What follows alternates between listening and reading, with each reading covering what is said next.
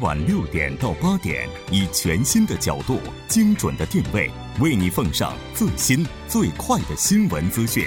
锁定《新闻在路上》。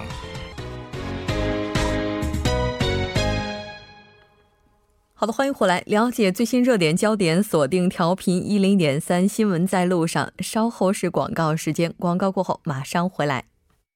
好了，欢迎回来，马上为您带来我们今天新闻放大镜的第二部分，继续和来自中央日报社的王哲以及来自高丽大学科学技术大学环境工程学科的研究教授赵鑫一起来讨论极端天气这个话题。当然，节目也期待您的参与，您可以发送短信到井号幺零幺三，通信费用每条为五十韩元。另外，你也可以在 YouTube 上搜索 TBS EFM，在收听 Live Streaming 的同时点击对话窗参与互动。那刚才呢，咱们也提到了，说这个今年的极端天气，它和大气污染呢也是有一定关联的哈。那我看到网上有一个词哈，它写的也是非常的贴切，说极端高温考验北半球。这个考是烧烤的考，就是说现在基本上北半球是都是生活在水深火热当中的。那这段时间的话，像北欧呢，也是野火肆虐，也是造成了非常严重的这个损失。我们先来看一下。是今年夏天持续的高温干燥天气，是导致欧洲的森林大火频发，甚至已经烧入了以这个寒冷著称的北极圈哈。那据 CNN 的报道，在瑞典、芬兰、挪威这些深入北极圈的国家，今年夏天的气温都已经破纪录。那瑞典七月份的温度呢，达到了三十度，发生了五十多起的森林火灾，其中十余起呢是发生在北极圈之内。那除此之外，希腊也是大火肆虐，然后瑞典、芬兰、挪威也都在与火灾抗争。瑞瑞典呢，更是遭受了数十年来最严重的火灾。那所幸呢，目前这几个国家森林大火的地方可能是人口还是比较稀疏的，所以暂时没有造成大规模的人员伤亡。但是呢，目前来看，由于天气变化，这个欧洲的大火季呢已经延长，预计已经延长到十月份。所以说，接下来的几个月啊，欧洲的这个整个欧洲还将面临一个严峻的火灾威胁。嗯，是的。那其实这次的话，如果要是野火大范围的开始燃烧的话，这是不是又是一个恶性循环呢？因为燃烧它会产生二氧化碳，二氧化碳又是温室气体的主要的原因之一。哦，是的，北半球的变暖的速度呢，快于了全球的水平。高温使得森林变得更加的干燥，更加的易燃。近期的一项研究发现呢，北半球森林正以至少近一万年来未有的速度起火燃烧，野火像。大气中呢释放了更多的二氧化碳，进一步加剧了全球的变暖。然后各种森林植物在燃烧的过程中呢，会将大量的这种颗粒物、一氧化碳呐、氮氧化物、非甲烷的有机化合物等有毒的物质释放到大气中，再次形成二次污染，从而形成了这种恶性的循环。嗯，是的。应该说，目前这个情况的话，好像真的是一直在不断的火上浇油。我还看到说，这个日本的话，北海道今年的话，也是因为异常的高温现象，有大概十多人死亡。哎，这个就真的是该说到说到了，因为毕竟我们都知道，像日本的话，北海道地区它是属于避暑的圣地哈，它纬度也是比较高的。对，纬度几乎相当于在俄罗斯的这边的，就往上很往北了已经。嗯，是的。这个情况确实是，而且往年貌似，据我所知，北海道这块往年夏天就算再热，也就二十多度为是最高哈。但是今年如果出现到能让人出现这种死亡或者什么现象的话，这应该是也是一种异常的高温。嗯，确实是。还有一种说法就是一方水土养一方人，然后因为这个地方的人长期以来生活在这种温度不是这么高的天气下，他们已经没有那种对高温的抵抗能力，就像咱们之前。南方发生这个下雪的时候，还有被冻死的人，因为低温。一样的。对，其实今年这个，而且现在正好是韩国暑期休假的时期嘛，我觉得真是几家欢乐几家愁哈。就如果选择了可能济州岛这些地方呢，就今年真是捡到宝了。这边热的要命，那边凉快的要死。但是也有很多朋友会选择去东海，但今年其实东海江原道反而是韩国最热的地方。就像我们公司有位同事，就是上周选择了去三社去那边去度假，但是回来之后说，哎呀，真的后悔死了。是，哎，我其实今年真的不是故意的选在上周去度假，然后我也真不知道在上周的时候会迎来韩国一百一十一年不遇的高温，我也真没想到在那个时间点，济州岛竟然平均温度是二十多度。你错过了一次见证历史的机会。没有关系，我不觉得遗憾哈。但是不管怎么样，这个就像北极的话，它今年这情况确实是非常严重的，因为它的温度竟然能够。高到三十度这样一个情况哈，那也就意味着接下来北极的话，这些冰川可能会慢慢的融化，海平面会进一步的上升，这个给环境带来的伤害或者说危害，有可能会是致命的吧。对，其实这个北美国国家航天局就做了一个观测哈，在过去四十年里，北极的夏季的海平面是减少了近一半，只剩下三百五十万平方公里。但是今年呢，有一位从事这个北极气象研究的美国科学家，在今年三月份的时候就发出了一个预警，因为他在三个月前拿到北极的分布气温分布图的时候，当时就愣住了。当时北极呢是已经气温是到了零摄氏度以上。而在同一时间呢，北京、莫斯科、多伦多这些城市还都在零度以下，嗯，所以这让他就这应该是北极当中本来一年当中最冷的一个时段，但是。北极却已经达到这么高的温度，所以果然当时他就预测说今年这北极可能会温度变得更高哈。果然不出他所料，现在呃目前今年这个已经超过三十度，这也是一个极值。而且据美国气象学家的预测，在二零四零年前的某个夏天，北冰洋上的冰层就可能完全消失。对，这如果没有冰的北极的话，真的是啊无法想象的。对，然后北极又成为咱们地球的空调嘛，空调如果出了问题，咱们就更热了。极地这个冰融化呢，影响的不不只是动物，它会引发这个全球冰层的融化，全球进暖进入这个加速度的恶循环。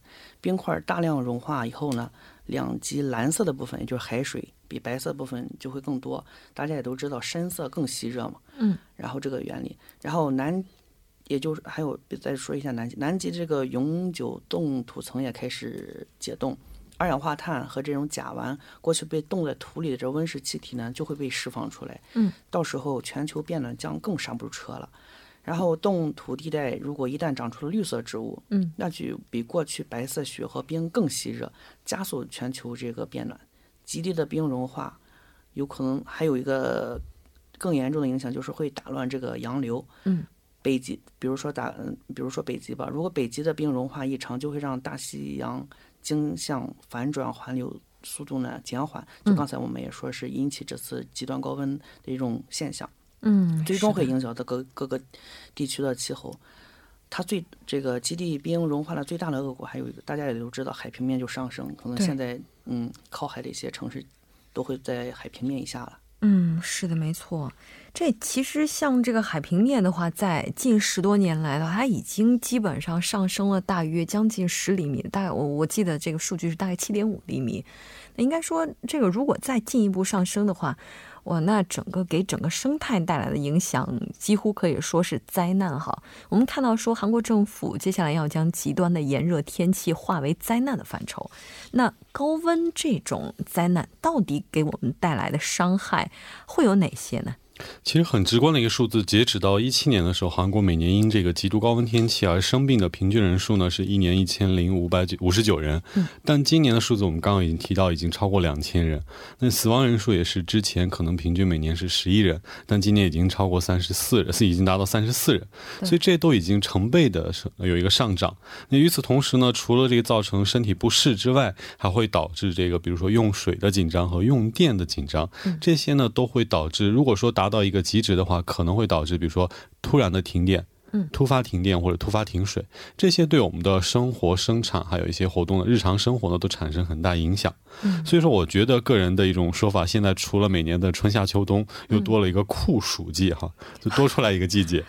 那在这个酷暑季节到来之前呢，其实我觉得大家要做的准备也比以前更多了。就不说别的，你不觉得到去年为止，如果你拿个这个小手持风扇在街上，大家还可能觉得你是有点矫情。嗯。但今年感觉这个就已经变成了大家的必需品了哈。嗯。是我必须得承认的是，我刚刚从这个济州岛回来之后啊，就是第一天上班的时候，我当时是这个从地铁站走到台里的时候，哇，真的是脸上在往下滴汗的那种感觉。我当时在想，还好没有化妆，如果化妆的话，这脸该有多。多话呀。那在这样的情况之下，其实对于我们来讲呢，最为重要的还是去应对。刚才在休息的时间，两位也提到了，说，哎，这么热的天儿，咱们就少穿点儿。真的有用吗？这个？对，其实刚刚跟那个赵博士在开玩笑说少穿点啊，但是其实大家也知道，即使你脱光了还是热。所以作为我们来说，应对酷暑季节的话，要注意的几点，首先我们要比平时更关注天气信息，看一下明天天气怎么样，提前整理好。第二呢，我们要提前整理好自己，比如说常去的地方，家或者公司附近的一些应急医疗设施。当你身体出现不适或者周边有人出现不适的时候，你要尽快的去就医。嗯，那还要除此之外，还要准准备各种提前的防暑降温用品哈。在酷暑天气的话，这些老人啊、小孩身体不适的，就尽量减少外出。如果非要外出的话，也不要嫌矫情了，可以用一下遮阳伞哈。对对对，对遮阳伞还是蛮有用的。是。那其实还有一还有两点是大家可能想不太到的，就是说如果出现突发的停电事故，嗯，这个怎么办？所以，嗯，所以有人建议在家里也是准备一些，比如蜡烛或者手电筒，还有一些应急的食品、扇子等物品。关于停水呢，也是建议大家夏天的时候可以提前囤一些这个成瓶的这种生饮用水，然后以防止这个不时之需哈。嗯，是的。其实到了高温天气之后哈，绕不开的一个话题就是用电的问题了。像韩国的话，今年也是为了减轻大家的负担，就把七八月份这两个月的电价就阶梯电价暂时的把这个区间的上限上调了。但是不管怎么样，就是关于韩国用电量不足这个问题，还是一直以来都非常被人们担心的。那在赵教授，您看来，就韩国这个核电和环境之间的这个关系，哈，就是说，真的是到了那种得脱核，或者说应该要满足老百姓的这需求，应该要继续使用。因为韩国呢，它缺乏这个能源，所以它需要核电站。嗯，尽管这个核电技术已经有了很大的提高，但是这个核电站它其实就是一个定时炸弹，它不知道什么时候会爆发。嗯，所以出于安全呢，然后减少这个核电这个的核电的用。然后，但是这个另一方面，核电站它一般都建在是海边，它未来会会是因为什么呢？用利用这个海水去冷却核裂变。产生的释放的这个能量，而加以利用，然后，但是这个冷却的核电站的废水呢，它接着就把它注入到海水里，它就会提升海水的温度。大家也知道，它不仅要呃海水温度一旦增加的话呢，提高的话呢，它会破坏海洋生物的多样性，嗯，也会使海水的温度增加。是啊，哦，海水温度的增加会把。二氧化碳这种气体的溶解度呢，它会减减少，然后就是说更有会有更多的二氧化碳会排到大气这当中，在另一种程度上呢，会增加这个温室效应，所以我个人还是不怎么提倡核电啊，就是 就是当然，如果要是说不开空调，我们也能够。度过这个夏天的话，那相信很多朋友他会选择去节电。但是目前这个情况来看的话，就像咱们刚才就是讨论的时候提到，它已经进入了一个恶性的循环。我们也看到说啊，有这个科学家说了，在过去的话，我们可能每隔很长一段时间才会经历这样的一次热浪，而现在的话，这个期限在不断的缩短，以后可能会更加的频繁。嗯，是的，这个刚才说那个到二零五零年的时候，有可能这种天气已经变成一种很轻很长的天气。嗯，所以说刚才可能我也是被天热坏了哈。江原道的这个地名不应该是三社，应该是三治。嗯，这个做一下更正哈。其实我觉得这种现象，如果说到这样持续发展下去的话，很容易导致就是说我们现在所在的这个纬度，很可能今后会变成一个不适合人类居住的纬度。对，到时候咱们的这可是咱们的家园啊。所以我觉得从现在做起，还能挽回的时候，能不能做一些好的？举动是的，没错，真的不希望以后的夏天成为我们最讨厌的季节。非常感谢两位嘉宾做客直播间，带来今天的这一期讨论。我们下期再见，谢谢大家。好，谢谢大家。稍后来关注一下这一时段的路况、交通以及天气信息。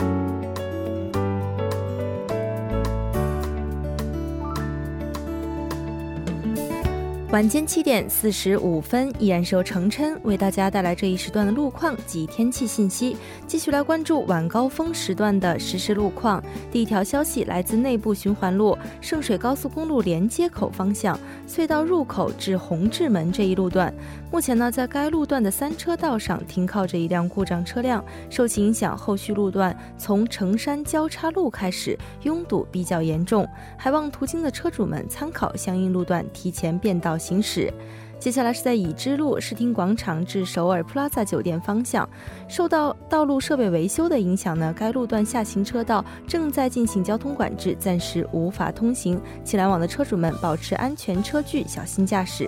最后，我们再来关注一下首尔市未来二十四小时的天气预报：今天夜间至明天凌晨阴转小雨，最低气温二十七度；明天白天多云有阵雨，最高气温三十二度。好的，以上就是今天这一时段的天气与路况信息，我们下期再见。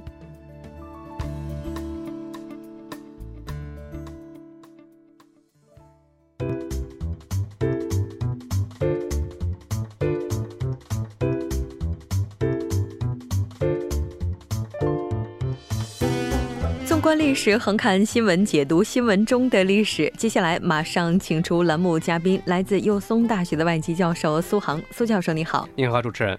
很高兴和您一起来了解今天新闻中的历史。嗯，那今天是八月八号，在中国人看来，这个日子是非常非常吉利的。喜欢这数字。是的，但是我们来看一下今天这个新闻中的历史到底是不是件好事儿啊？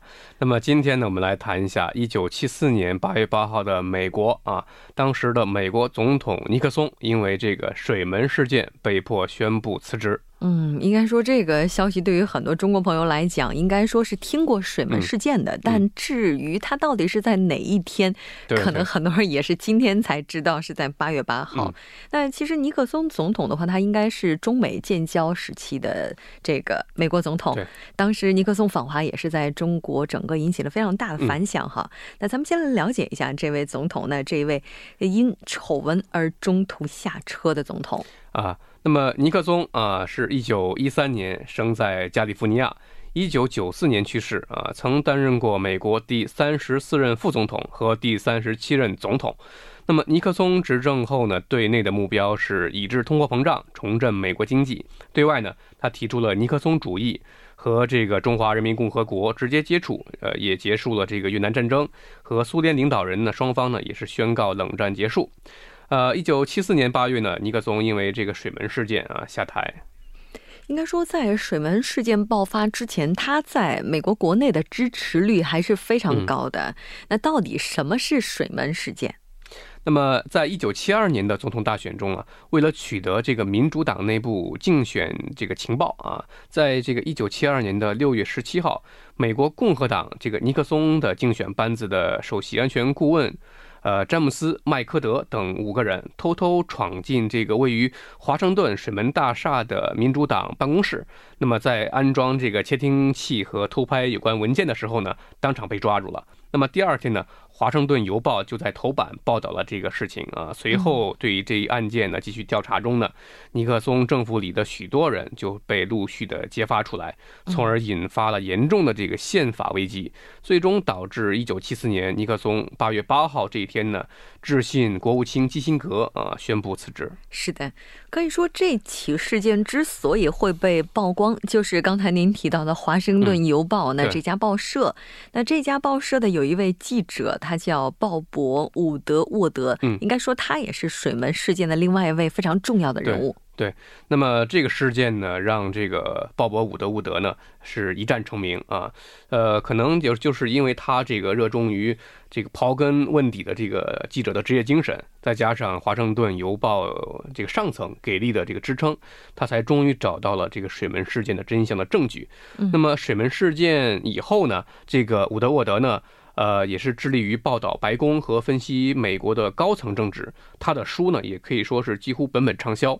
呃，他也成为了能够随时采访到美国总统和美国高官们的这个最有面子的美国记者。那么有人称呢，那么鲍勃是美国的这个新闻记者之王，嗯，而也有一些人称呢，就是他是已经，呃，后来就蜕变成了一个御用记者啊，成了这个权贵阶层的一份子了。嗯，也就是说，他可能也经历了一些身份上的变化了。应该说，水门事件呢，它是奠定了美国新闻界调查性报道的理论以及实践的基础。嗯，那这种类型的报道在韩国其实我们也见过，对，就是之前的闺蜜们事件。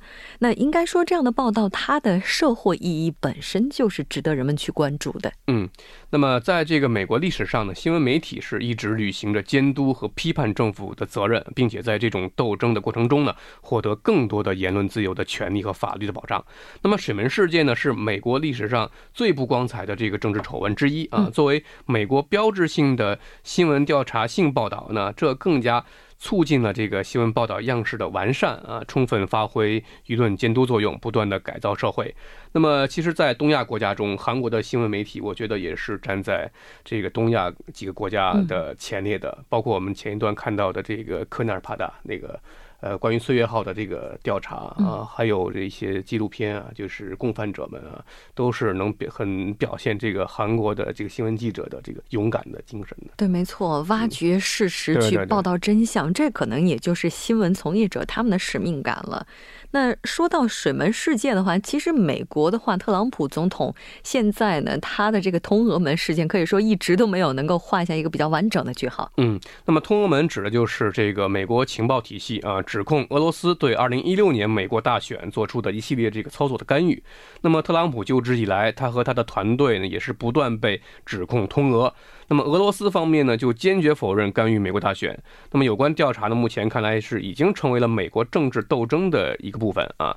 那么包括特朗普前两天还在发推啊，在推文中也是再次称这个 通俄门调查称为这个政治迫害啊，应该停止。但是好像是越说越招黑，这个事情是还在发酵啊。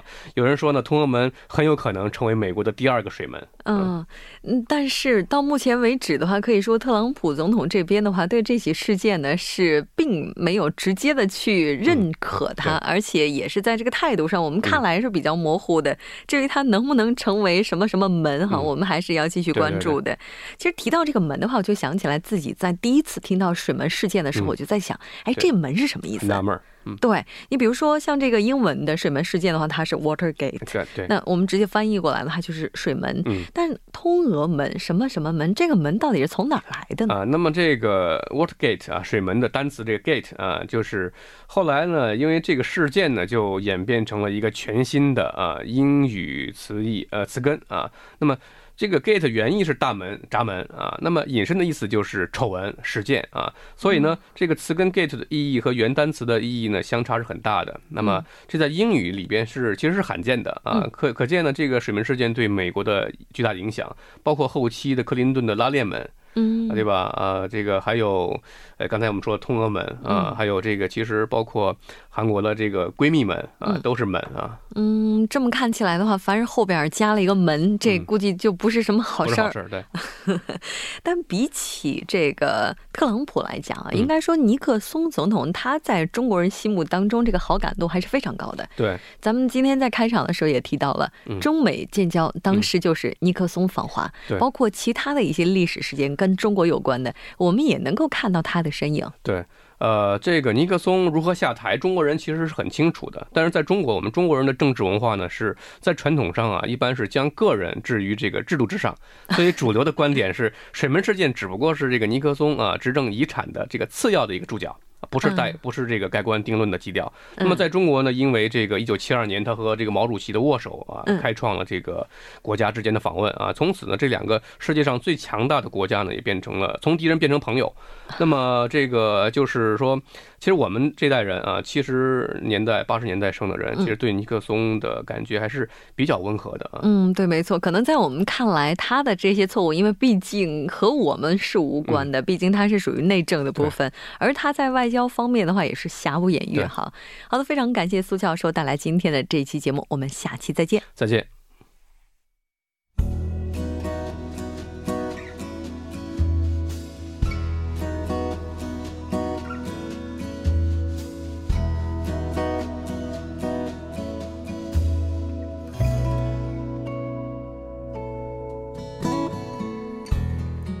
天是八月八号，十年前的今天，北京夏季奥运会在八点零八分正式开幕。十年后的二零一八年，北京冬奥会进入倒计时四年。近来，关于北京冬奥会的竞赛场馆建设以及改造过程是建筑报端。按照计划，北京赛区的国家速滑馆、首钢滑雪大跳台中心。冬运中心综合训练馆、国家雪车雪橇中心等的各新建的一些场馆都将于二零二零年六月前竣工。北京冬奥村、延庆山地新闻中心等这些新建的非竞赛场馆也将于二零二一年竣工。水立方国家体育馆、五棵松体育馆等八个改造场馆也将于二零二零年和二零二一年陆续完工。其中呢，由水立方变为冰立方的改造计划是尤为引人注目的。根据介绍，冰立方将在冬奥期间主办冰壶项目的比赛。从2008、2018到未来的2022年，鸟巢、水立方、五棵松体育场馆都已经或者是即将华丽转身，拥抱市场。随着又一届北京冬奥会的日益临近，那借助冬奥会的举办，那他们也将迈上新的起点。好的，今天的节目就是这些了。制作人范秀敏，作家金勇，音乐，感谢您的收听。我们明晚同一时间依然陪您在路上。我是木真。